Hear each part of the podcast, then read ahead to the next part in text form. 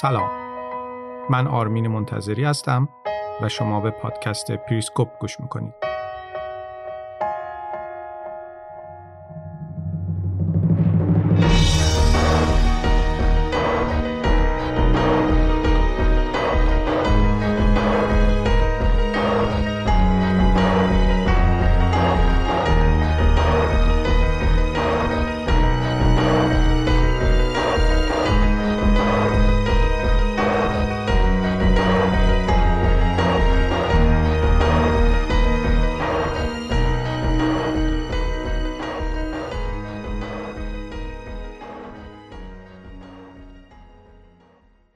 سلام به همگی. رسیدیم به اپیزود سوم از فصل دوم پادکست و موضوع هم ژئوپلیتیک اسرائیل. چند تا موضوع رو خیلی سریع بگم و بریم سراغ بحث اصلی. اول اینکه هنوز بعضی از دوستان آدرس قدیمی کانال پادکست پریسکوپ رو دنبال میکنن. کانال قدیمی متاسفانه از دستم رفته. کانال جدید هم توی پادکست خانه، کاست باکس، اسپاتیفای، گوگل پادکست، اپل پادکست، ناملیک و شنوتو قابل دسترسه. من از ساوند کلاد به خاطر محدودیت توی آپلود کردن اپیزودا استفاده نمی کنم.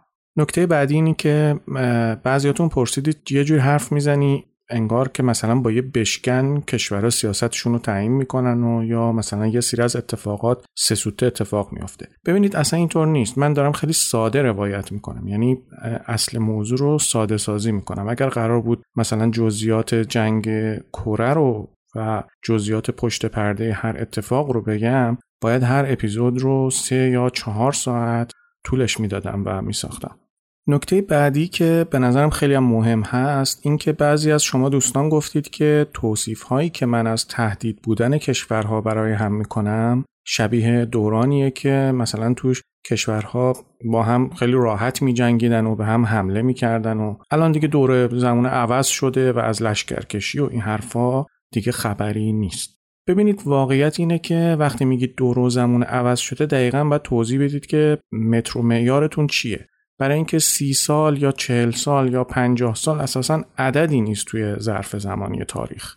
یکی از دلایلی که این تصور ایجاد میشه اینه که ماها خیلی وقتا اساساً نمیخوایم واقعیت جنگو باور کنیم. من یادم از وقتی که قاسم سلیمانی ترور شد، خیلی از دور و بری‌های من سوالش این بود که یعنی واقعاً قرار جنگ بشه؟ انگار مثلا باور نمی‌کردن که جنگ میتونه برای اونا هم اتفاق بیفته. خیلی جالب بود. انگار مثلا یادشون رفته بود که ایران همین سال 60 وارد یه جنگ 8 ساله با عراق شد. میخوام بگم این اصرار انسان به این که خیلی احتمالش کمه که جنگ براش اتفاق بیفته و یا اینکه تصور بعضی از دوستان که وقتی کلمه جنگ رو میشنون فقط تصویر جنگ‌های جهانی و جنگ‌های صلیبی و مثلا جنگ‌هایی که توی فیلم‌ها دیدن تو ذهنشون میاد و بعدم میگن که نه بابا اینا دیگه گذشته و داستان شده، این تصورم اشتباهه. ببینید باید بپذیریم که انسان اساساً موجود تصرفگریه. میل به اشغال و تصرف و تملیک توی انسان زیاده. حالا این تصرف میتونه مثلا این باشه که یه کسی جون کسی دیگه ای رو بگیره یا زمینش رو بگیره یا مال اموالش رو بالا بکشه. داستان انسان اساساً با قتل شروع شده دیگه. اینو همه میدونیم. وقتی که هابیل قابیل رو میکشه. در طول تاریخ هم آمادگی برای مواجهه با جنگ همیشه یکی از اصلی ترین دغدغه‌های انسان بوده. چون انسان همیشه ناامنی و ترس داشته از اطراف خودش و حس جستجوی امنیت در انسان فوق‌العاده حس قدرتمند و غریزیه. بعدش هم چرا میگید دیگه از اون جنگ ها خبری نخواهد بود؟ همین 120 سال اخیر رو اگر مرور بکنید، جنگ جهانی اول و دوم، حمله ژاپن به چین و کره، حمله ژاپن به امریکا، جنگ ایران و عراق، جنگ سوریه که تقریبا خودش یه چیزی تو مایه‌های جنگ جهانی بود، حمله داعش به سوریه و عراق، حمله آمریکا به عراق و افغانستان و خیلی درگیری‌های کوچیک و بزرگ دیگه‌ای که توی همین 120 سال اخیر اتفاق افتاده. خیلی هاشون هم واجد ویژگی‌هایی بودن که من توی 2 تا اپیزود اول مطرح کردم. بنابراین اساساً جنگ میتونه یه پدیده‌ای باشه که انسان باهاش تمدنش رو میسازه. حالا خوب یا بد بینش کاری ندارم. بالاخره یه پدیده واقعیه. تمدن‌ها و امپراتوری‌ها ابدی نیستن، اینو همه میدونیم و این جنگه که دنیا رو مدام تغییر میده.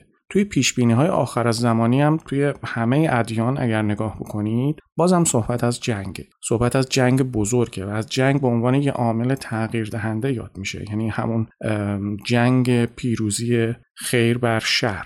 سقوط و ظهور حاکمیت‌ها و امپراتوری‌ها هم خیلی راحت رخ میده. اساساً فکر نکنید خیلی چیز پیچیده‌ایه. توی همین 100 سال اخیر امپراتوری عثمانی، فرانسه و انگلیس فرو پاشید یا مثلا پادشاهی پهلوی سقوط کرد. بنابراین با اندکی تغییر شکل اوضاع جهان به لحاظ فرمی همونیه که بود. من واقعاً نمیفهمم که چرا اینقدر جنگ برامون پدیده عجیبیه. به قول جورج فریدمن، ما هر روز که از خواب پا میشیم داریم با ابزارهای جنگی کار میکنیم. اون وقت وقتی صحبت از جنگ میشه ما متعجب میشیم. همین موبایلی که الان دارید باش به حرفای من گوش میدید چند تا ابزار جنگی مهلک توش داره. ابزارهایی که اساساً با هدف استفاده توی جنگ اختراع شدن و تولید شدن. حالا بعدش استفاده عمومی هم پیدا کردن تو سراسر دنیا. مثلا همین دوربین موبایلتون و لنزای کوچیک که توی دوربین‌های موبایل استفاده داره میشه، زمان جنگ سرد تولید شدن، چون آمریکا و شوروی می‌خواستن راحت‌تر بتونن از هم جاسوسی کنن. یا مثلا میکروفون‌های کوچیک هم به همین ترتیب. جی پی اس موبایلتون، این جی پی اسی که توی موبایلتون دارید، ارتش آمریکا اختراعش کرده. چرا؟ چون می‌خواسته موشک‌هاشو بتونه دقیق‌تر به هدف بزنه. بنابراین شاید اگر پدیده جنگ نبود، خیلی از پیشرفت‌های بشری هم حاصل نمی‌شد. بنابراین خیلی با پدیده جنگ بیگانه نباشید. سعی کنید بپذیرید که جزئی از تاریخ بشره و جزئی از زندگی بشر و ماهیت بشر. خب دیگه بس، زیاد حرف زدم. بریم سراغ اسرائیل.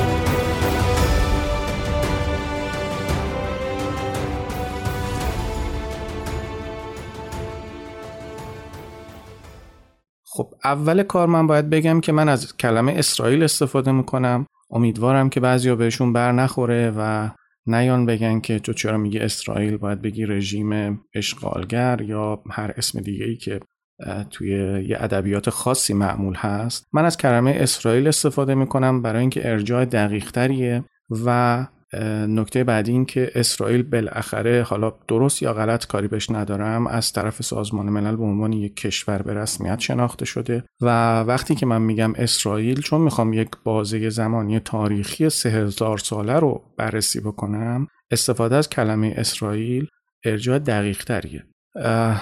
ولی خب اون حساسیت ها رو هم من میفهمم. من یادم هست، این خاطرم بگم بد نیست، یادم هست زمانی توی روزنامه‌ای قرار بود در مورد بحث گرسنگی در سراسر دنیا یه پرونده‌ای منتشر بشه. از این چند صفحه‌ای که می‌خواست تو این پرونده منتشر بشه، مسئولیت 2 صفحه‌اش با من بود.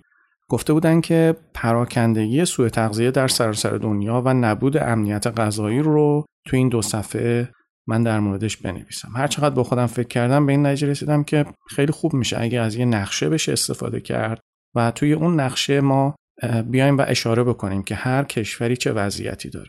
برای اینکه بتونم یه نقشه خوب و دقیقی پیدا کنم، تماس گرفتم با دفتر سازمان ملل تو ایران و اونها یک فایل با کیفیت، یک نقشه در واقع گرسنگی جهان رو با کیفیت خیلی بالا برام فرستادن. خب ما این نقشه رو منتشر کردیم توی 2 صفحه، با کیفیت خیلی خوبی چاپ شد. چند روز بعدش تماس گرفتن با دفتر روزنامه و خب بچهای تحریریه هم شیطونی کردن و گوشیو دادن به من. یه آقای پشت خط بود و گفتش که شما تو این نقشه از اسرائیل، از کلمه اسرائیل استفاده کردید و اسرائیل رو به رسمیت شناختید، در حالی که موضع ما تو ایران همچی چیزی نیست. هرچی من براش توضیح میدادم که آقا ما اصلا بحثمون سیاسی نیست توی این نقشه. ما داریم در مورد گرسنگی تو دنیا صحبت میکنیم و سازمان ملل هم بر اساس پروتکل‌های خودش، بر اساس قوانین خودش این نقشه رو منتشر کرده. این نقشه مال ما هم نیست. ما اصلا توی نقشه دستی نبردیم، اصلا اجازهش رو هم نداشتیم. ایشون قانع نمیشد. خلاصه 20 دقیقه طول کشید تا من برای این آقا ثابت بکنم که هیچ سوء نیتی در کار نبوده، ما فقط می‌خواستیم اطلاع رسانی بکنیم. بنابراین اون چیزی که من در مورد اسرائیل دارم میگم جدای از ایدئولوژی یا جناحبندی‌های سیاسیه. خب ببینید، همونطوری که من توی 2 تا اپیزود قبلی مطرح کردم، فرض اصلی ژئوپلیتیک و اصل بنیادیش اینه که مکان یا همون جغرافیا نقش خیلی مهمی توی تعیین نحوه رفتار کشورها ایفا میکنه. اگر این نظریه درست باشه، پس ما باید توی سیاست خارجی کشورها یه جور تداوم ریشه دار ببینیم. یکی از کشورهایی که میتونه به عنوان یه نمونه آزمایشگاهی برای صحت یا نادرستی این فرض مورد بررسی قرار بگیره اسرائیل. چرا؟ چون اسرائیل در طول تاریخ توی 3 دوره متفاوت تقریباً در همین مکان جغرافیایی که الان هست ظهور و بروز پیدا کرده. 2 بار توی دوران باستان و 1 بار تو دوره معاصر یا همون مدرنیته. بنابراین اگر اصول ژئوپلیتیک درست باشن، پس سیاست خارجی اسرائیل مستقل از سیاستگزارهاش یا قدرت تکنولوژیکش و یا هویت همسایه‌هاش باید یه سری ویژگی‌های مشترک داشته باشه در طول تاریخ. بنابراین توی این اپیزود علاوه بر این که درباره ویژگی‌های ژئوپلیتیک اسرائیل حرف میزنم، یه نگاهی هم به درستی و نادرستی فرض‌های ژئوپلیتیک میندازم. فقط یادتون باشه وقتی اپیزود تموم شد خودتون نتیجه بگیرید که آیا این فرض درست بوده یا نه. من نمیخوام نتیجه گیری کنم، نتیجه رو واگذار میکنم به خودتون. خب همونطوری که گفتم، منظور من از استفاده از کلمه اسرائیل همون حاکمیت‌های عبری و یهودی هستن که در طول تاریخ و از زمان جنگ‌هایی که توی کتاب اشعیا نبی ازشون یاد شده توی منطقه شامات وجود داشتن.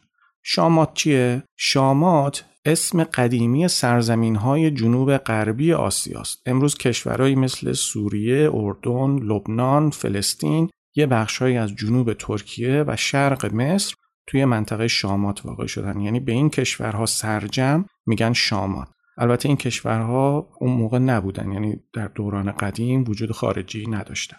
برای بررسی ژئوپلیتیک اسرائیل باید 3 بعد رو بررسی بکنیم. اول ژئوپلیتیک داخلی اسرائیل، دوم ژئوپلیتیک تعامل اسرائیل با همسایه‌هاش و کشورهایی که باشون مرز مشترک داره، و سوم ژئوپلیتیک تعامل اسرائیل با قدرت‌های بزرگ فراسرزمینی.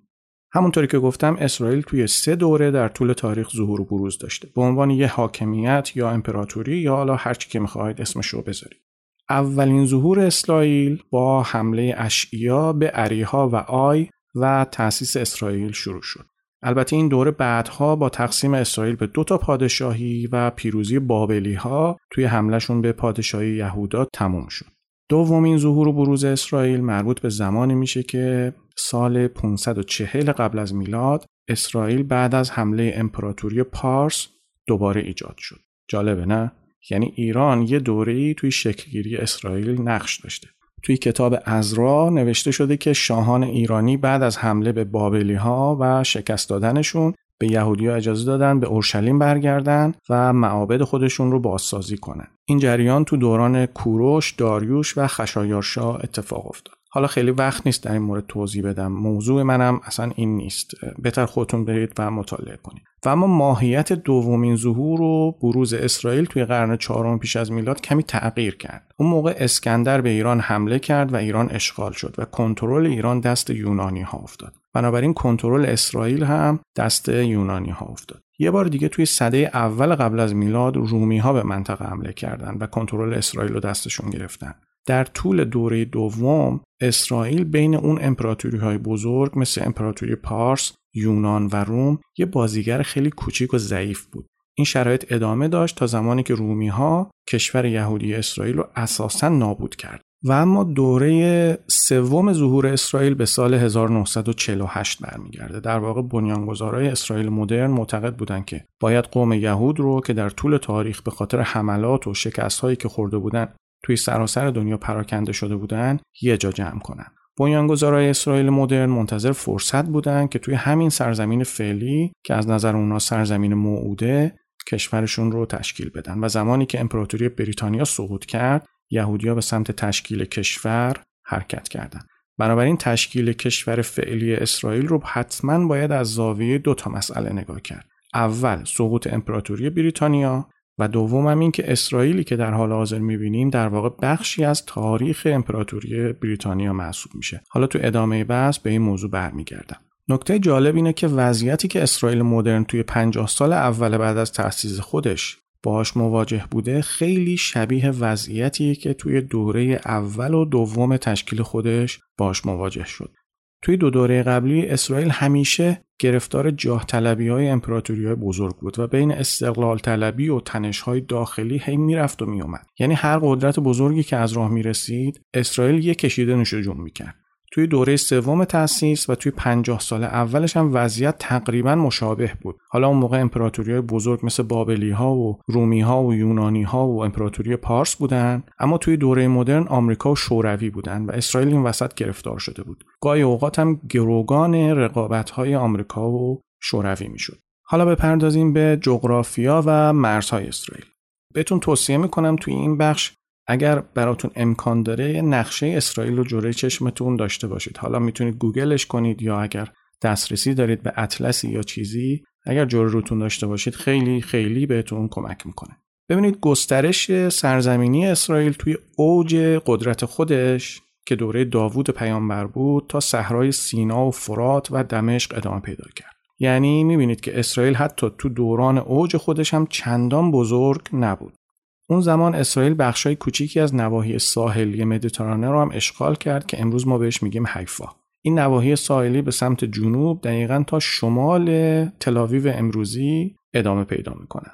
اون موقع کنترل نواحی ساحلی شمالی اسرائیل دست امپراتوری فنیقی ها بود که آدمای خیلی خیلی بافرهنگی بودن. کنترل نواحی جنوبی مرزهای اسرائیل هم دست فیلیسیتی ها بود. فیلیسیتی ها توی منطقه‌ای زندگی میکردن که بهشون میگفتن فیلیسیتیه.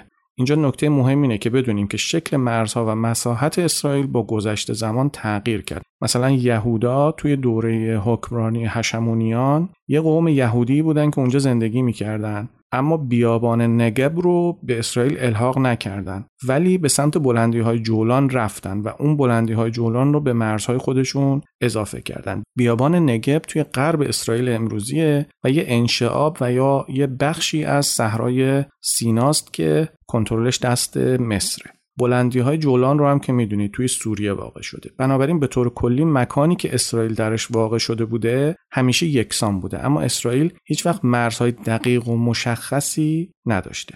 اصلا حالا که اینطوره بذارید به جای اینکه درباره داشته‌های سرزمینی اسرائیل حرف بزنم درباره نداشته‌هاش صحبت کنم. ببینید شبه جزیره سینا هیچ وقت مال اسرائیل نبوده. در امتداد سواحل اسرائیل هیچ وقت به سمت شمال گسترش سرزمینی نداشته و از رودخونه لیتانی که الان توی لبنان امروزه اونورتر نرفته. غیر از گسترش سرزمینی که زمان داوود نبی به سمت شمال انجام شد، محدوده سرزمینی اسرائیل هیچ وقت از دمشق اونورتر نرفته و فقط توی یه دوره‌های بلندی‌های جولان رو اسرائیل تصرف کرده. بنابراین یکی از دلایلی که می‌بینید اسرائیل انقدر نسبت به بلندی‌های جولان تعصب داره غیر از موقعیت ممتاز ژئوپلیتیکی این بلندی‌ها به تاریخ اسرائیل هم برمیگرده. اسرائیل توی دوره‌های زمانی مختلف از دو طرف گسترش سرزمینی داشته و با اردن هم رسیده، اما هیچ وقت وارد صحرای اردن نشده و آخریش همین که اسرائیل هیچ وقت از سمت جنوب شرقی به سمت شبه جزیره عرب گسترش سرزمینی نداشته، یعنی اصلا سمتش هم نرفته.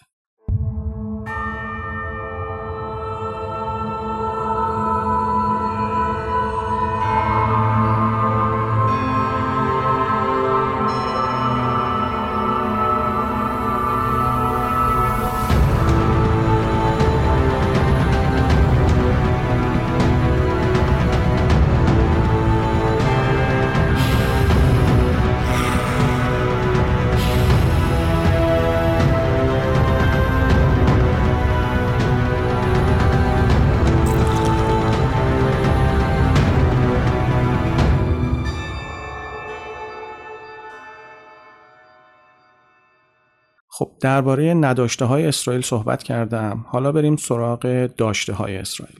به طور کلی اسرائیل از 3 بخش تشکیل شده. بخش اول، ببینید اسرائیل همیشه ارتفاعات شمالش رو در اختیار داشته. این بلندی‌ها از پای کوهستان هرمون یا جبل الشیخ که توی مرز سوریه و لبنان شروع میشه و میره تا جنوب بیت المقدس.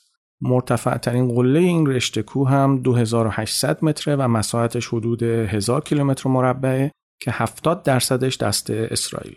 بخش دوم دشت‌های ساحلی اسرائیل که از شمال تل‌آویو امروزی شروع میشه و تا حیفا ادامه پیدا میکنه و بخش سوم منطقه‌ای که بین بیت المقدس و رود اردن واقع شده که امروز بهش میگیم کرانه باختری که اونجا هم الان در اشغال اسرائیل. گاهی اوقات هم اسرائیل همه بیابان نگب یا بخش‌هایی ازش رو کنترل کرده که نواحی ساحلی بین صحرای سینا و تل‌آویو بخشی از بیابان نگب هستند. البته اسرائیل ممکنه در طول تاریخ از این مختصاتی که الان گفتم بزرگتر بوده باشه و گاهی هم کوچکتر، اما به طور طبیعی این 3 بخش در طول تاریخ تقریبا تحت کنترل اسرائیل بوده، اما فقط زمانهایی که اسرائیل وجود خارجی داشته این 3 بخش تحت کنترل اسرائیل بوده. و اما به لحاظ مناطق حائل یا بافرزونها اسرائیل از 3 طرف امنیت خوبی داره. از سمت جنوب غربی صحرای سینا بین اسرائیل و مصر قرار گرفته. مصری ها هم به طور کلی خیلی به صحرای سینا علاقه نشون ندادن در طول تاریخ، چون استقرار نیرو و مسائل لوجستیکی کار رو برای حضور طولانی مدت توی صحرای سینا سخت میکنه. البته این وسط مصری ها یه راه دارن و اونم اینه که بتونن از سمت شمال صحرای سینا خیلی سریع نیروهاشون رو به سمت دشت‌های ساحلی حرکت بدن و اونجا نیروهاشون رو مستقر کنن، اما به طور کلی استقرار نیرو توی صحرای سینا کار چندان مقرون به صرفه و عقلانی نیست. در صورت فرض سناریو حمله مصر به اسرائیل، تا زمانی که اسرائیل اونقدر قدرت داشته باشه که اجازه نده مصر به تنهایی نیروهاش رو توی دشت‌های ساحلی اسرائیل مستقر کنه، باید گفت که اسرائیل از سمت جنوب غربی با تهدیدی مواجه نمیشه. و اما جنوب شرقی اسرائیل هم تقریبا وضعیت مشابهی داره. صحرایی که توی جنوب شرقی مرزهای اسرائیل واقع شده که به صحرای عقبه معروفه، عملاً صعب العبوره. بنابراین به غیر از گروه‌های مهاجم کوچیک هیچ نیرویی نمیتونه از اون صحرا عبور بکنه.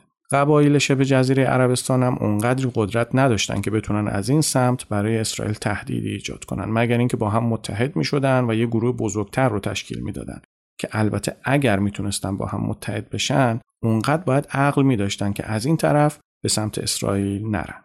اسرائیل توی مرزهای شرقی خودش هم بیابان داره که حدوداً از 50 کیلومتری شرق رود اردن شروع میشه.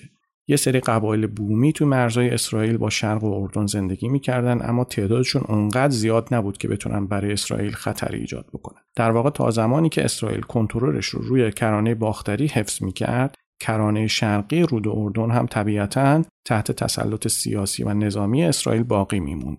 بنابراین حالا متوجه میشید که چرا کرانه باختری اینقدر برای اسرائیل مهمه و حتی توی این توافقنامه آبراهام که ترامپ معرفیش کرد، اسرائیل هیچ تعهدی نداده که کرانه باختری رو به فلسطینی ها میده. الان اسرائیل چطور کنترل خودش رو روی کرانه باختری حفظ میکنه؟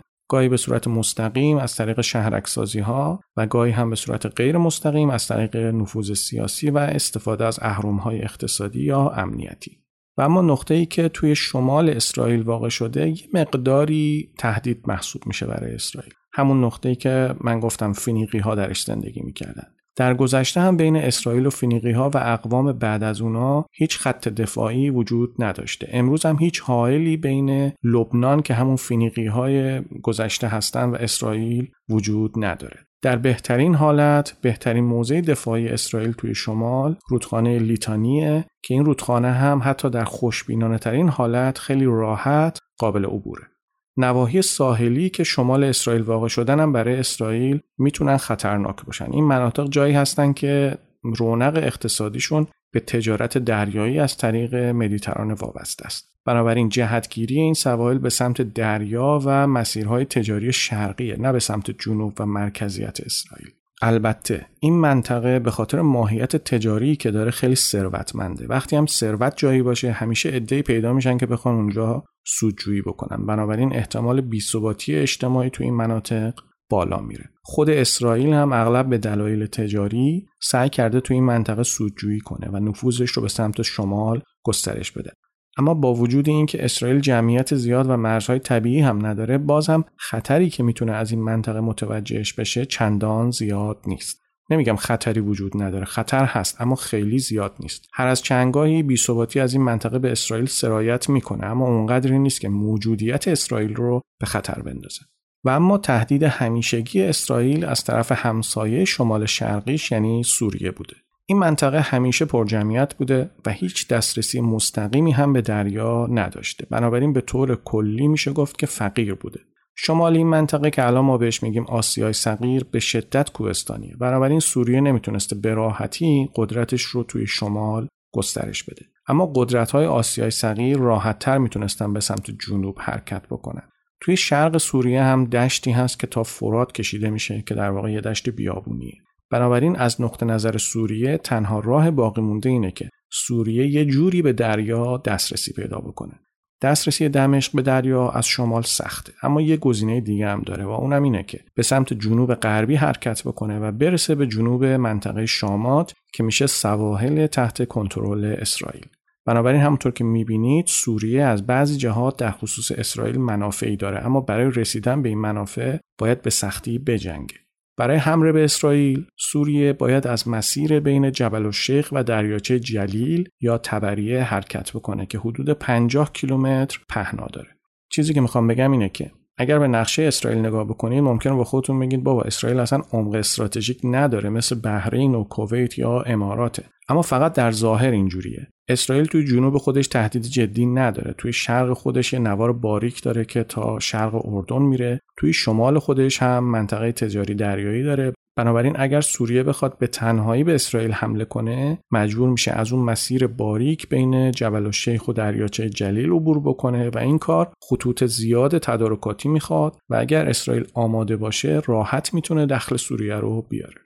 حالا شاید شما بگید که خطر حمله دو تا کشور به اسرائیل وجود داره و میتونه بسته به ظرفیت نیروها و هماهنگی بینشون برای اسرائیل مشکل ایجاد بکنه. ممکن اینطور باشه، اما حتی در این صورت هم اسرائیل از مزیت جنگیدن برخورداره. مثلا اگر مصر و سوریه بخوان به اسرائیل حمله کنن، باید توی دو تا جبهه جدا از هم بجنگن و هماهنگی بینشون سخت میشه.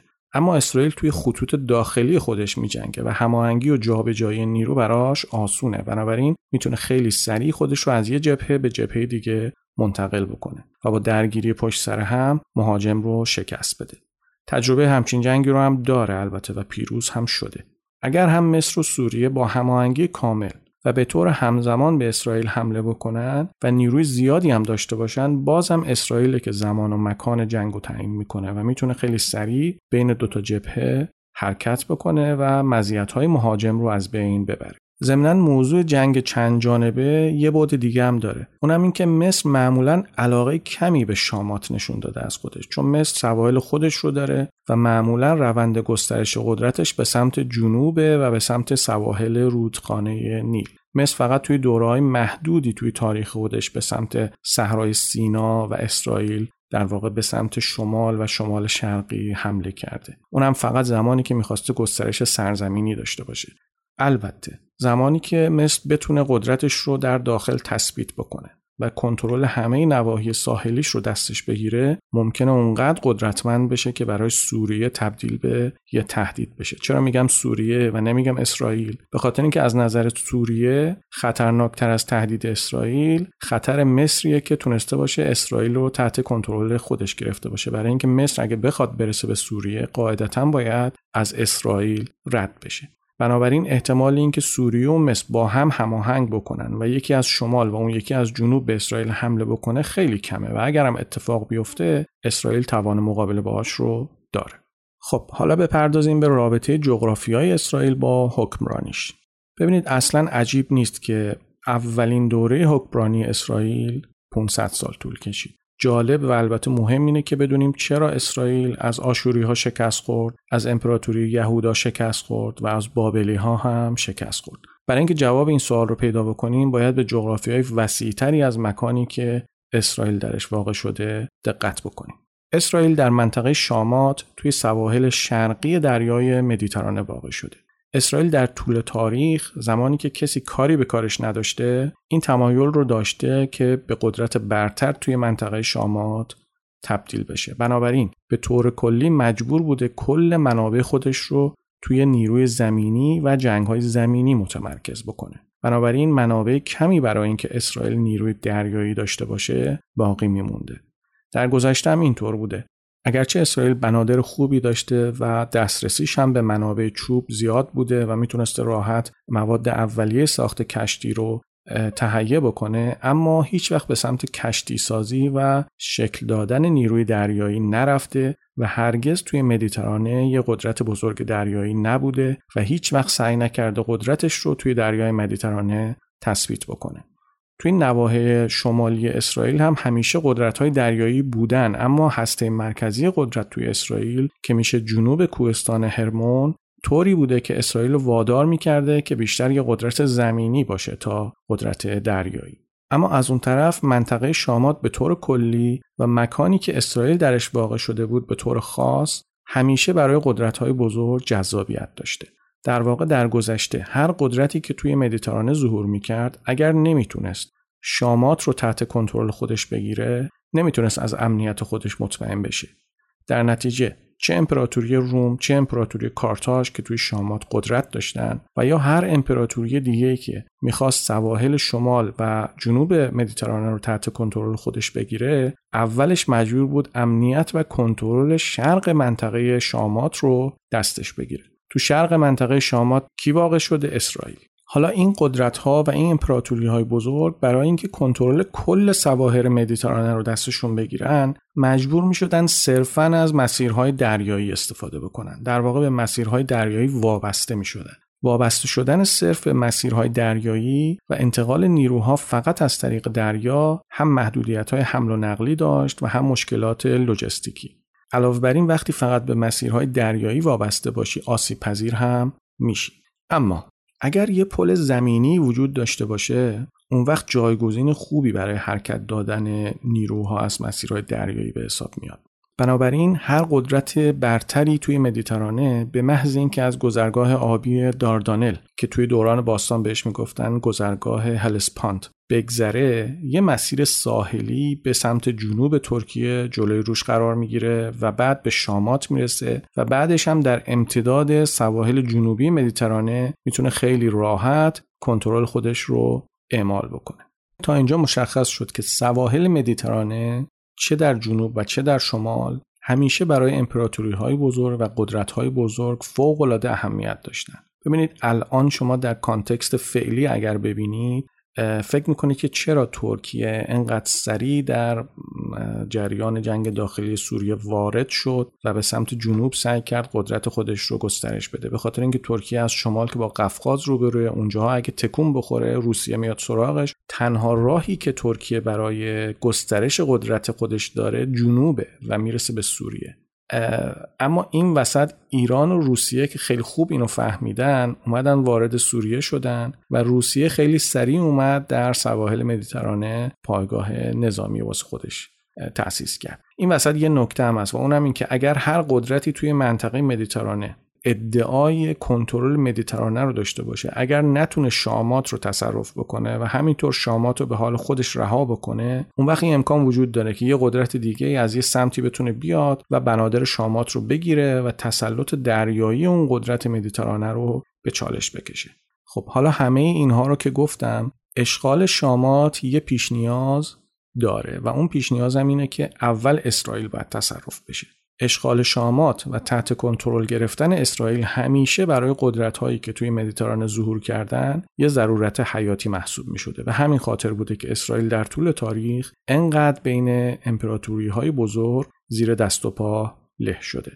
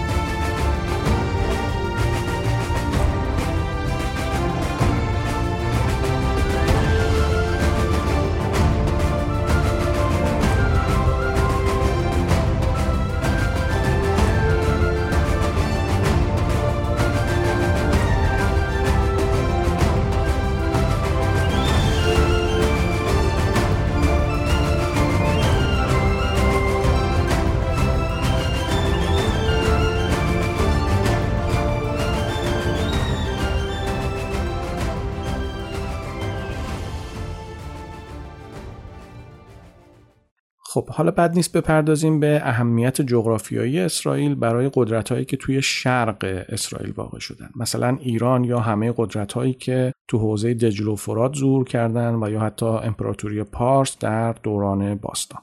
موقعیت جغرافیایی اسرائیل برای اونها هم خیلی اهمیت داشته. چرا؟ چون به محض اینکه این قدرت‌ها به منطقه شامات می‌رسیدن و اونجا رو اشغال می‌کردن، برای اینکه امنیت خودشون رو حفظ بکنن، به اشغال اسرائیل نیاز داشتن. مثلا زمانی که اسکندر مقدونی سعی کرد امپراتوریش رو گسترش بده، اول از سمت شامات وارد شد و رفت به طرف ایران. اون موقع اینطور بود که قدرتی که بتونه کنترل بنادر ترکیه و شامات رو داشته باشه، در واقع یه بیسی در اختیارش قرار می‌گیره و اون وقت می‌تونه همینطور به سمت شرق تا هندوکش و جلوتر هم بره و پشتیبانی نیروها رو از همون بیسی که در شامات داره انجام بده. بیس اسکندر هم توی حملش به ایران همین منطقه شامات بود. بنابراین چه در گذشته و چه حالا، قدرتی که توی شرق واقع شده اگر بخواد امنیت خودش رو حفظ بکنه، مجبوره به این فکر کنه که یه جوری کنترل شامات رو دستش بگیره و اینطوری بتونه برای خودش یه منطقه حائل درست بکنه. بنابراین ایرانی‌ها برای اینکه بتونن جلوی قدرت‌هایی که از سمت غرب به طرف ایران می اومدن بایستن، باید اسرائیل رو اشغال می‌کردن.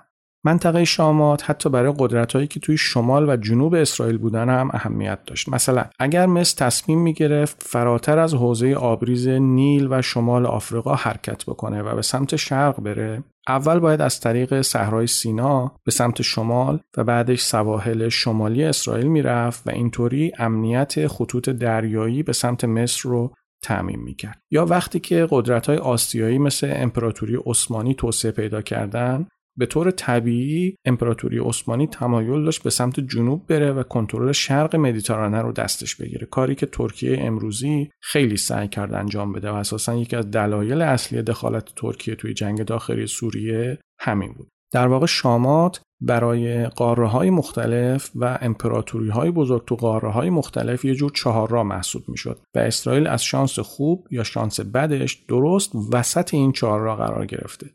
البته یه دوره‌هایی قدرتی داشت اسرائیل برای خودش، اما دوره‌های زیادی هم در طول تاریخ توی این چهارراه زیر پای امپراتوری‌هایی که از شمال می اومدن یا از غرب می اومدن به شرق می رفتن یا از شرق می اومدن به غرب می رفتن له شد و در ادامه و در حال حاضر هم این وضعیت و این حساسیت جغرافیایی برای اسرائیل وجود داره. البته اسرائیل یه راه حل‌هایی براش پیدا کرده که در ادامه براتون توضیح میدم. با توجه به اون چه که توضیح دادم، اسرائیل در واقع یه جور منطقه حکمرانی توی نیمکره شرقی در اختیار خودش داره. یعنی چی؟ یعنی قدرت اروپایی که بخواد به مدیترانه مسلط بشه و به سمت شرق حرکت بکنه، یا یه قدرتی توی شرق اسرائیل که بخواد سرزمین‌های بین هندوکش و مدیترانه رو کنترل بکنه، یا یه قدرت آفریقایی مثلا تو شمال آفریقا که بخواد به سمت شرق گسترش پیدا بکنه، و حتی یه قدرت توی شمال اسرائیل که بخواد به سمت جنوب حرکت بکنه، همشون توی اولین قدم باید بیان سواحل شرقی مدیترانه لنگر بندازن و خب لنگرشون درست میفته روی فرق سر اسرائیل.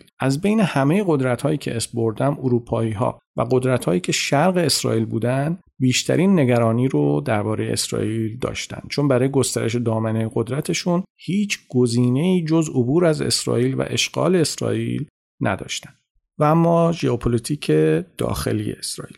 اسرائیل از نظر جغرافیایی به 3 منطقه تقسیم میشه که به طور سنتی 3 دسته از مردم توی این نواحی زندگی کردن و میکنن. اولین منطقه دشت‌های ساحلی اسرائیل که تجارت درش رونق داره و به عنوان رابط بین مسیرهای تجاری زمینی شرقی و دریا عمل میکنن. توی این دشت‌ها تجار و تولید کننده ها و کسانی زندگی میکنن که ارتباط گسترده‌ای با سراسر جهان دارن، در واقع یه جور جهان وطنی هستن. یه منطقه هم شمال شرقی اسرائیل که منطقه پر از تپه ماهوره و نزدیکترین منطقه به شمال رودخانه لیتانیه و نزدیکتر به تهدیدهایی که از سمت سوریه میاد. مردمی که اینجا زندگی میکردن و میکنن معمولاً یا کشاورز بودن یا شبه نظامی یا جنگاور. یه منطقه هم جنوب منطقه بیت المقدسه که بیابانیه و بیشتر در طول تاریخ گله‌دارها و جنگاورها اونجا زندگی میکردن. بیت المقدس جاییه که از اونجا اون 2 منطقه اولی که براتون گفتم اداره و کنترل میشدن. کاملا مشخصه که ساکنین اسرائیل با توجه به جغرافیای این کشور تفاوت‌های عمیقی با هم داشتند. مثلا تفاوت بین گله‌دارها و دامدارهای صحراهای جنوب اسرائیل با ساکنین شمال اسرائیل از زمین تا آسمون بود. شمالی‌ها ثروتمند بودند اما نسبت به بقیه خیلی اهل جنگ و درگیری نبودند و همیشه دنبال مدارا بودند. زمانی که امپراتوری اسرائیل بین اسرائیل و یهودا تقسیم شد، یه ائتلافی بین نواحی ساحلی و منطقه جلیله ایجاد شد. اون طرف هم دامدارها کنترل بیت المقدس رو دستشون داشتن. نتیجه این شکاف این بود که توی حمله‌ای که آشوری‌ها از سمت شمال شرق انجام دادن، شمال اسرائیل اشغال شد و از اون طرف هم امپراتوری بابل با حمله به حاکمیت یهودا شکستش داد. بنابراین این تفاوت‌های عمیق که با واسطه جغرافیا ایجاد شد در اسرائیل، اینها گاهی وقتا به ضرر اسرائیل هم تموم شد. و اما جمعیت اسرائیل یک کمی بیشتر از 9 میلیون نفره. آیا این جمعیت کم امنیت اسرائیل رو تهدید میکنه؟ هم آره و هم نه. ببینید توی ژئوپلیتیک یه اصلی هست که میگه تهدیدهای منطقه‌ای کمتر از اون چه که ما فکرش رو میکنیم تهدید کننده هستن. این که بگیم اسرائیل جمعیت کمی داره پس همسایه‌اش راحت بهش طمع میکنن در مقایسه با این واقعیت که اسرائیل مناطق حائل خوبی داره و راحت میتونه از خودش دفاع کنه، اهمیت کمتری داره. چرا؟ چون توانایی هماهنگی همسایه‌های اسرائیل برای حمله بهش و اساساً اشتهاشون برای این کار چندان زیاد نیست. اما اینجا باید یه بحث مهم رو هم به مناطق حائل اضافه بکنیم و اون هم عامل دیپلماسیه. همسایه‌های اصلی اسرائیل، مصر، سوریه و فلسطینی‌های کرانه باختری رود اردن هستند. فلسطینی‌های کرانه باختری به لحاظ جمعیتی نیروی قدرتمندی نیستند. مصر و سوریه هم منافعشون اغلب با هم متفاوته. توجه اصلی مصر به جنوب و غرب سرزمین خودشه و صحرای سینا خیلی برای مصر جذاب نیست. سوریه هم همیشه خودش از چند جهت با تهدید مواجه بوده و از ائتلاف با مصر امنیت چندان زیادی به دست نمیاره. بنابراین اگر بدترین شرایط ممکن رو فرض بکنیم توی ذهن خودمون، توی همچین شرایطی خیلی بعیده که مصر و سوریه از هم حمایت بکنن. اما در بهترین شرایط فرضی، البته از نظر اسرائیلی‌ها، اسرائیل میتونه با مصر به نحوی به توافق سیاسی برسه و جبهه جنوب غربی خودش رو هم به لحاظ سیاسی و هم به لحاظ جغرافیایی کاملا امن بکنه. وقتی که این اتفاق افتاد، اون وقتی که با خیال راحت میتونه توجه و تمرکز خودش رو بفرسته سمت فرصت‌ها و تهدیدهایی که از شمال متوجهش هستن. خب حالا میرسیم به ژئوپلیتیک اسرائیل در رابطه با قدرت‌های بزرگ. ببینید اسرائیل در طول تاریخ از داخل منطقه به ندرت با تهدید مواجه شده. وقتی میگم از داخل منطقه، منظورم از همون منطقه شامات، مگر وقتی که دچار شکاف‌های داخلی شده باشه. اشغال اسرائیل فقط زمان‌هایی رخ داده که امپراتوری‌های بزرگ تصمیم گرفتن گسترش سرزمینی داشته باشند. این امپراتوری‌های بزرگ اغلب خارج از شامات بودند. مثلا بابلی‌ها، امپراتوری پارس، اسکندر، امپراتوری روم و این اواخر بریتانیایی‌ها همشون اسرائیل رو اشغال کردن و بهش حکومت کردن. حالا بعضیا بهتر حکومت می‌کردن، بعضیا بدتر. اما همشون قدرت‌های خارج از منطقه شامات بودن و همشون به لحاظ نظامی به اسرائیل تسلط داشتن. اگر تاریخ رو ببینید، می‌بینید که این یه الگوی ثابته. یعنی تاریخ گواهی میده که اسرائیل همیشه توانش رو داشته که جلوی همسایه‌هاش بایسته. اما خطر فقط زمانی رخ میده که یه قدرت خارجی از دوردست بخواد بازی امپراتوری را بندازه. اینجاست که مشکل اسرائیل مشخص میشه. اون مشکل هم اینه که همیشه اسرائیل سر یه دوراهی قرار داشته. از یه طرف اگر بتونه منافع خودش رو از گزند همسایه‌هاش حفظ بکنه، امنیت پیدا میکنه. این کار رو میتونه بکنه، اما باید مرزهای خودش رو کاملا تعریف بکنه. اما از طرف دیگه اسرائیل هیچ وقت در طول تاریخ و حتی الان هم نتونسته مرزهای خودش رو کاملا شفاف تعریف بکنه، چون مکان جغرافیایی اسرائیل همیشه طوری بوده که همونطور که گفتم سر چهارراه قرار داشته و همیشه قدرت‌های بزرگ به سمت اسرائیل کشیده می‌شدن و این مرزها هی تغییر می‌کرد. اینجا رو خوب دقت بکنید. اسرائیلی‌ها برای اینکه این مشکل خودشون رو حل بکنن و از این دوراهی مرگبار نجات پیدا بکنن، یه راه حل پیدا کردن. اون راه حل هم چیزی نبود جز حرکت به سمت دیپلماسی قدرتمند. یعنی چی؟ یعنی اسرائیل از یه دوره‌ای به بعد سعی کرد با قدرت‌های بزرگ ارتباطات بنیادین برقرار بکنه. یعنی از یه جایی به بعد فهمید که سر راه منافع قدرت‌های بزرگ جهانی قرار گرفته، بنابراین بهترین راه حل براش اینه که با همه این قدرت‌ها ببنده. الان این که می‌بینید همه قدرت‌های بزرگ جهان از اسرائیل دفاع می‌کنن، این قضیه یک شبه به دست نیومده. این دستاورد سالها کار و سرمایه‌گذاری اسرائیل توی بخش‌های مختلفه. درسته که این دیپلماسی جامع و گسترده حداقل توی 50 سال گذشته مشکل اون دوراهی مرگبار رو از سر راه اسرائیل برداشته، اما اگر همین دیپلماسی به هر دلیلی شکست بخوره، تبعاتش برای اسرائیل فاجعه باره. برای همینه که اسرائیلی‌ها مدام پول خرج میکنن و همه جا لابی دارن. برای همینه که خیلی ها در حال حاضر توی اسرائیل معتقدن که روابط اسرائیل با قدرت‌های بزرگ جهان با توجیه هیچ نوع بهانه‌ای نباید تضعیف بشه. یعنی دیپلماسی شاهرگ اسرائیل محسوب میشه و اتفاقاً این جغرافیای اسرائیل بوده که مجبورش کرده به سمت همچین راه حلی بره. این هم پس از تأثیر جغرافیا روی سیاست خارجی کشورها. و اما موجودیت اسرائیل. ببینید ابعاد مرتبط به موجودیت اسرائیل سه تا هستن. اول اینکه اسرائیل میتونه یک کشور مستقل باشه. این بود فقط زمانی رخ میده که هیچ قدرت خارجی بزرگی توی منطقه شامان نباشه. خود اسرائیلی‌ها از این بعد فرضی به عنوان مدل داوود نام میبرن، چون زمان داوود پیامبر اسرائیل تقریباً همچین شرایطی داشت و مستقل بود. بعد دوم اینه که اسرائیل میتونه به عنوان بخشی از یه امپراتوری بزرگتر موجودیت داشته باشه، حالا به عنوان متحد فرعی یا تابع یا یه متحد نسبتاً خودمختار، یا مثلا چیزی که در تاریخ بوده که بهش میگفتن ساتراپ. ساتراپ در واقع همون قلمرو فرمانداریه که امپراتوری براش حاکم تعیین میکنه و اعزام میکنه اون حاکم رو به اون منطقه. مدل ساتراپ زمان تسلط امپراتوری پارس بر اسرائیل اتفاق افتاد. یعنی در واقع سیاست امپراتوری پارس هر جایی رو که اشغال می‌کرد این بود که اونجا رو ساتراپ خودش می‌کرد. برای همینه که مثلا شما یه داستان‌هایی می‌شنوید در مورد کوروش که هر جایی که میرفت مثلا خیلی خونریزی و نمیدونم دست نمی‌برد تو حاکمیت اون منطقه، چون اونها رو ساتراپ خودشون می‌کرد، یه حاکمی براشون تعیین می‌کرد و می‌ذاشت که اونها خودشون به حالت خودمختاری خودشون رو اداره بکنن.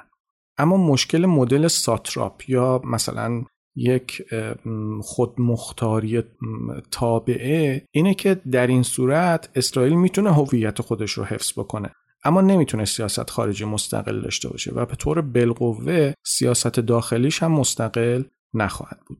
اما بعد سوم مرتبط به موجودیت اسرائیل اینه که اساساً نابود بشه. این بعد تو زمان حمله بابلی ها یا رومی ها به اسرائیل اتفاق افتاد.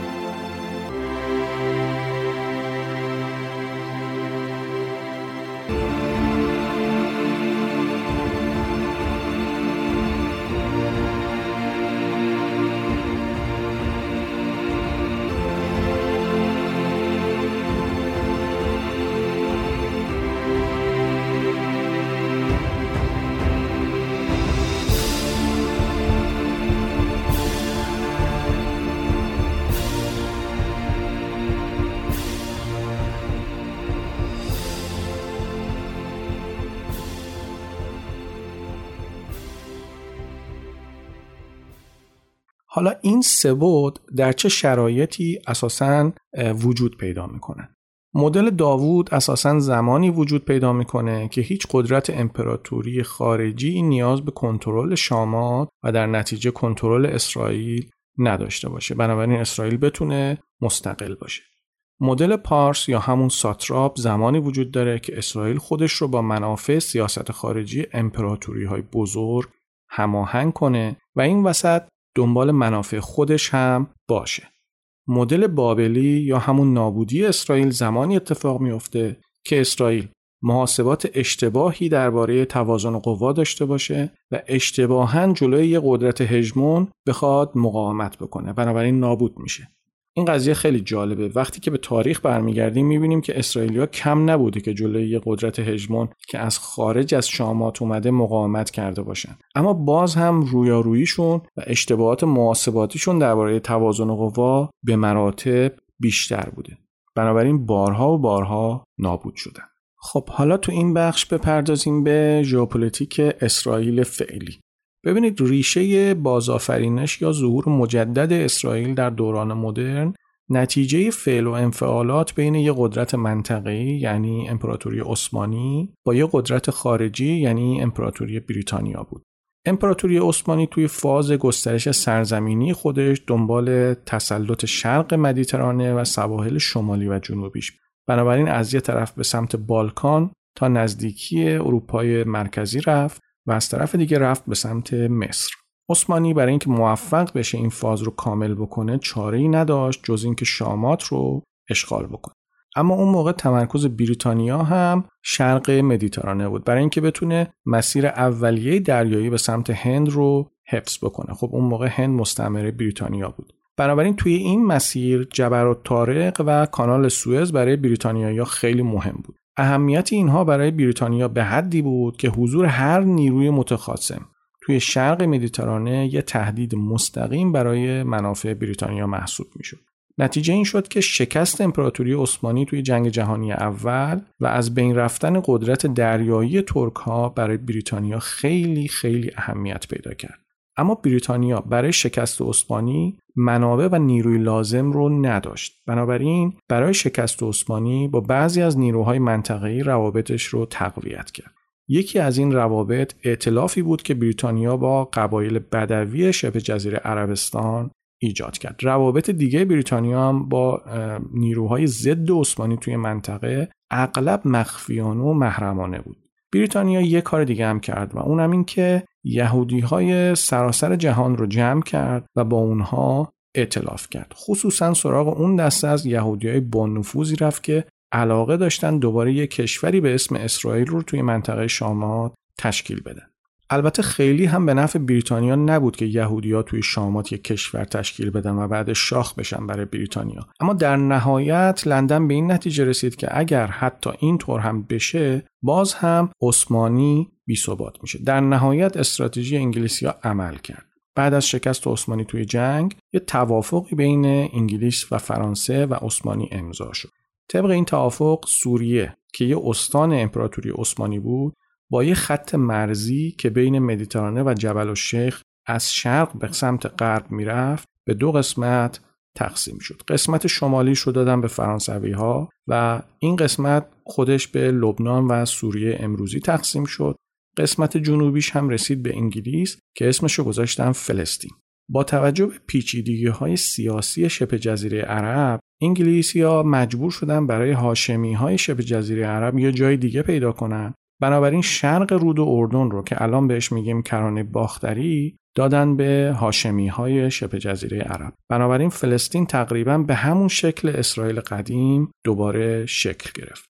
ببینید من توی این بحث به موضوع بنیانگذاری صهیونیسم و مهاجرت یهودی‌ها به فلسطین قبل و بعد از جنگ جهانی دوم کاری ندارم. البته این موضوع خیلی مهم هستن، اما دو مسئله توی این بحث برای من مهم‌تره. اول اینکه بعد از جنگ جهانی دوم بریتانیا به لحاظ اقتصادی و نظامی کاملا فلج شد و دیگه نتونست قدرت امپراتوریش رو حفظ بکنه، بنابراین دیگه تسلطی هم روی فلسطین نداشت.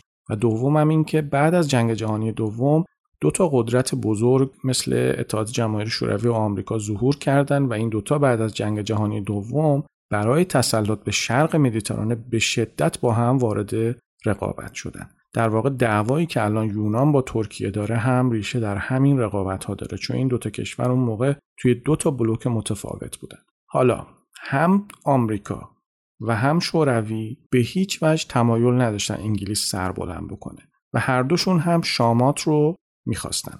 علاوه بر این هیچ کدومشون هم اونقدری آماده نبودن که علیه اون یکی یه اقدام جدی بکنن و یه جنگ را بندازن. دوران جنگ سرد بود دیگه، یعنی بیشتر برای هم شاخ و شونه می‌کشیدن. اما رقابت بین آمریکا و شوروی بیشتر تسلیحاتی و اطلاعاتی جاسوسی بود تا اینکه واقعا وارد جنگ سخت بشن با هم دیگه.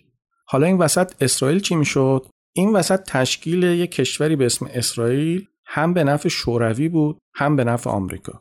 چرا؟ چون هر دوشون میتونستن تلاش کنن با استفاده از اسرائیل قدرت اون یکی رو توی شاما تضعیف بکنن.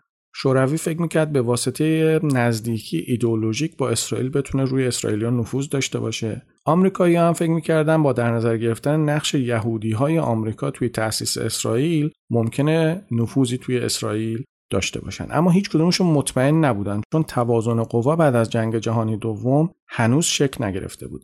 تنها چیزی که هر دوشون ازش مطمئن بودن این بود که به شامات نیاز دارن، اما هیچ کدومشون نگاهشون به شامات اینطور نبود که اونجا ممکنه به یه میدون جنگ تبدیل بشه. حالا بنیانگذارای اسرائیل چیکار کردن؟ اونا دقیقاً از همین شکاف بین آمریکا و شوروی استفاده کردن و از نیاز هر دوتاشون به اسرائیل استفاده کردن و به سمت تشکیل دادن یک کشور اسرائیلی پیش رفتن.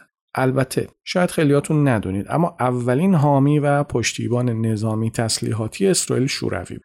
شوروی از طریق چکسلواکی اون زمان به اسرائیل سلاح میداد. سال 1948 شوروی امیدوار بود بتونه با استفاده از اسرائیل یه جای پایی برای خودش توی شرق مدیترانه باز کنه. اسرائیل که میترسید استقلال خودش رو توی این نوع روابط از دست بده، سعی کرد با یه قدرت خارجی بزرگ دیگه که اون موقع داشت برای حفظ امپراتوری خودش دست و پا میزد ارتباط برقرار کنه. اون قدرت چی بود؟ فرانسه. اسرائیل اون موقع فکر میکرد که فرانسه میتونه پشتیبان نظامی خوبی براش باشه و در عین حال اونقدری هم قوی نیست که بخواد استقلال اسرائیل رو به خطر بندازه.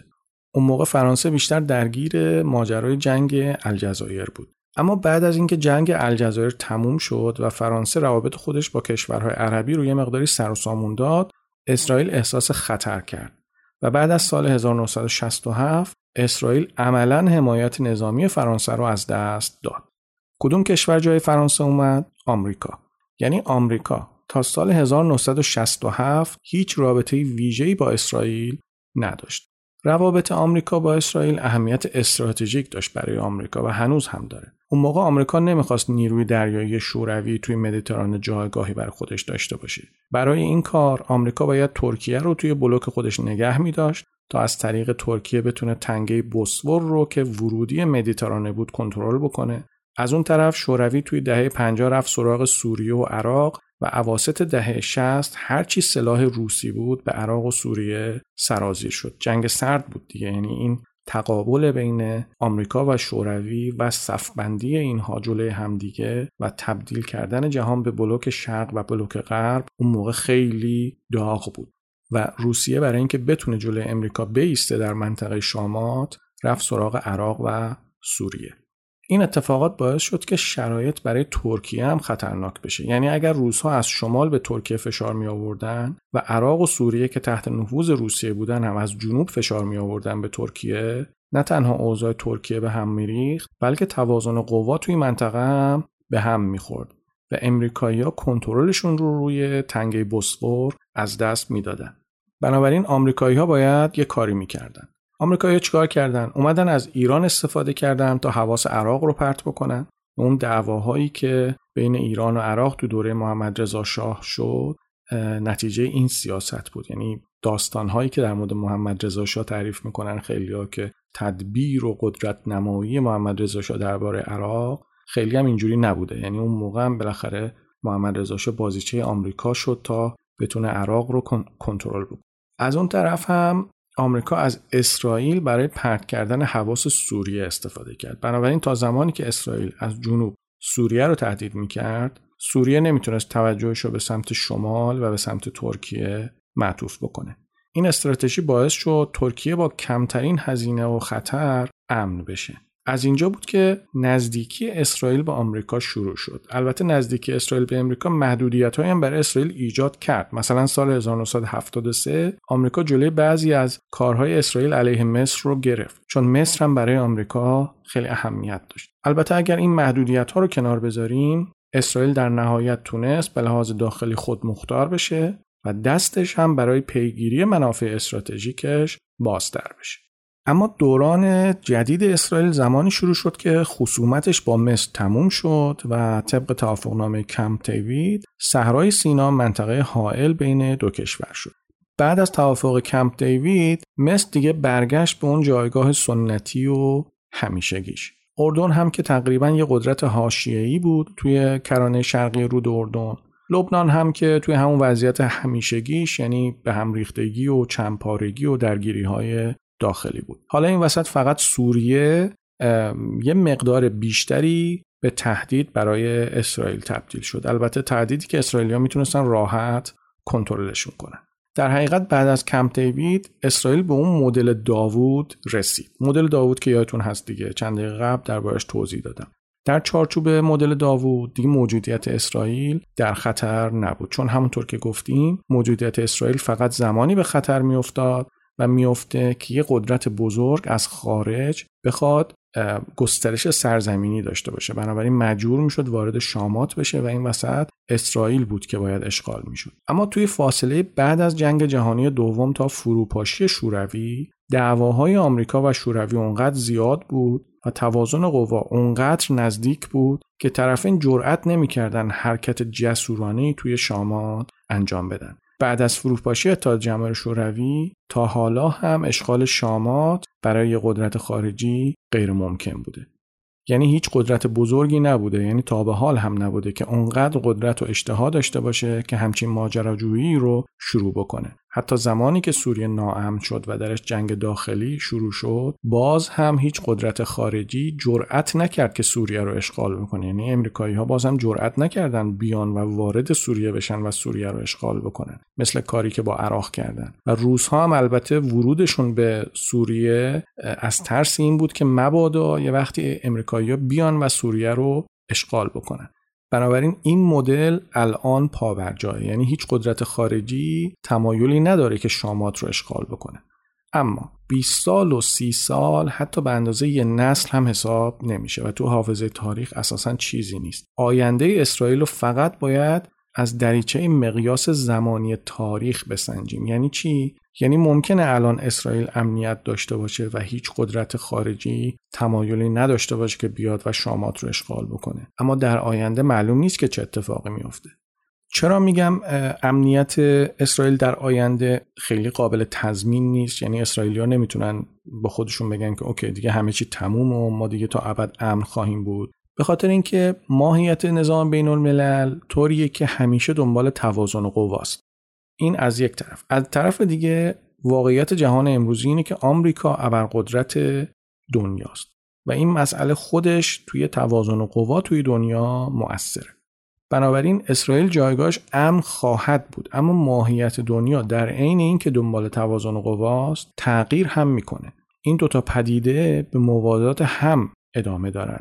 آمریکا به عنوان ابرقدرت فعلی جهان برای مقابله با تهدیدهای مختلف علیه منافعش مجبور مدام منافع قدرت‌های دیگه جهان رو تهدید بکنه، چون این قدرت‌ها مدام علیه آمریکا با هم ائتلاف خواهند کرد. بنابراین آمریکا هم باید پاسخ بده دیگه. در نتیجه این فعل و انفعالات به شکل اجتناب ناپذیری یه سری ائتلاف‌ها ایجاد میشه. این ائتلاف‌ها ممکنه در آینده اسرائیل رو تهدید بکنن. نکته دیگه اینه که تا به حال توی روابط آمریکا و اسرائیل، آمریکا خواسته های خیلی کمی از اسرائیل مطرح کرده. یعنی شما اگر نگاه بکنید به روابط این دوتا، یه جوریه که انگار که آمریکایی‌ها فقط دارن به اسرائیلیا سرویس میدن. اما در آینده اگر رقابت های بین المللی شدت پیدا بکنه، این امکان وجود داره که آمریکا از اسرائیل انتظاراتی داشته باشه. تا به حال اینطور نبوده، اما ممکنه در آینده آمریکا بار مسئولیت روی دوش اسرائیل بذاره. یا اینکه این احتمال وجود داره که قدرت‌های بزرگ سعی کنن بیان به سمت دره رود اردن و یا اینکه با سوریه ائتلاف بکنن، کما اینکه توی جنگ داخلی سوریه اتفاق افتاد و الان روسیه اونجا پایگاه نظامی داره. حتی ممکنه با لبنان هم ائتلاف بکنن. از اون طرف ماجرا حتی ممکنه با اسرائیل هم ائتلاف بکنن. در سیاست هیچ چیزی غیر ممکن نیست. در واقع این امکان وجود داره که در آینده اسرائیل وارد یک جور بازی قدرت بشه، وارد یک جور بازی توازن قوا بشه و همون موردی که چند دقیقه پیش براتون گفتم، اشتباه محاسباتی اسرائیل در توازن قوا ممکنه به ضررش تموم بشه. یعنی چی؟ یعنی تاریخ اسرائیل نشون داده که اگر حاکمان اسرائیل یک بار اشتباه بکنن و توی این که تصمیم بگیرن کدوم طرف ماجرا بیستن اشتباه بکنن، امنیتشون به شدت به خطر میفته و حتی ممکنه نابود بشن. ممکنه این وسط براتون سوال ایجاد بشه که این وسط فلسطینی‌ها چه کار هستن. ببینید در عرصه واقعیت فلسطینی‌ها خطر چندانی برای اسرائیل ندارن. حتی گاهی اوقات ممکنه که حضور فلسطینی‌ها باعث بشه که اتحاد بیشتری توی هسته مرکزی قدرت اسرائیل شکل بگیره. علاوه بر این اسرائیل این توانایی رو داره که فلسطینی‌ها رو کنترل بکنه.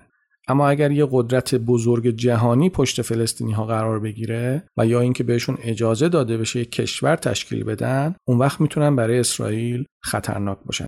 بنابراین اگر از این دریچه به قضیه نگاه بکنیم، اسرائیل هرگز با راه حل دو کشوری، یعنی تشکیل یک کشور فلسطینی بغل خودش، موافقت نخواهد کرد و حتی این توافق آبراهام رو هم که ترامپ جلوشون گذاشته کامل اجرا نخواهد کرد و فقط اون بخش‌هایی رو اجرا خواهد کرد که به نفعشه. خب یه نتیجه‌گیری خیلی کوتاه بکنم از اون چیزی که تا به حال براتون گفتم. واقعیت اینه که اسرائیل کشور کوچیکیه، منابع زیرزمینی و منابع طبیعی خیلی کمی داره، بنابراین مجبوره برای این که بتونه تهدیدات مختلف رو از خودش دور بکنه و منابع مورد نیاز خودش رو تامین بکنه، دیپلماسی قوی با قدرت‌های بزرگ داشته باشه. ببینید اسرائیل به خودی خودش قدرتی نداره، بلکه قدرتش فقط زمانی به چشم میاد که با قدرت‌های بزرگ باشه و قدرت‌های بزرگ کنارش باشن. اما این بازی با قدرت‌های بزرگ خطرات خودش رو هم داره. بنابراین اسرائیل مجبور همیشه هوشمندانه بازی کنه. اما واقعیت سیاست بین‌الملل اینه که همه کشورها و همه حاکمان تا ابد نمیتونن باهوش بازی کنن و همشون توی یه دوره‌ای اشتباهات مهلکی میکنن و به محض اینکه اسرائیل همچین اشتباهی بکنه، به غیر مدل داوود یکی دیگه از اون دو مدل دیگه دوباره در اسرائیل اجرا میشه. خیلی راحت هم این اتفاق میتونه بیفته، فقط به شکل مدرن‌تری در مقایسه با تاریخ خیلی خیلی قدیمی اسرائیل. البته بعضی‌ها معتقدن که اسرائیل تا حدودی همین حالاش هم تابع امریکاست. برای اسرائیل خیلی سخته که بتونه مدل داوودی خودش رو حفظ بکنه. همونطور که گفتم باید خیلی باهوش بازی کنه. اما مشکل اینجاست که ما توی ژئوپلیتیک مفهومی به اسم هوشمندی نداریم. چرا؟ چون ژئوپلیتیک با پارامترهای ثابت جغرافیایی سر و کار داره و هوش به هیچ عنوان پارامتر ثابتی نیست و نمیشه بهش اطمینان کرد و این تناقض بحران دائمی اسرائیل.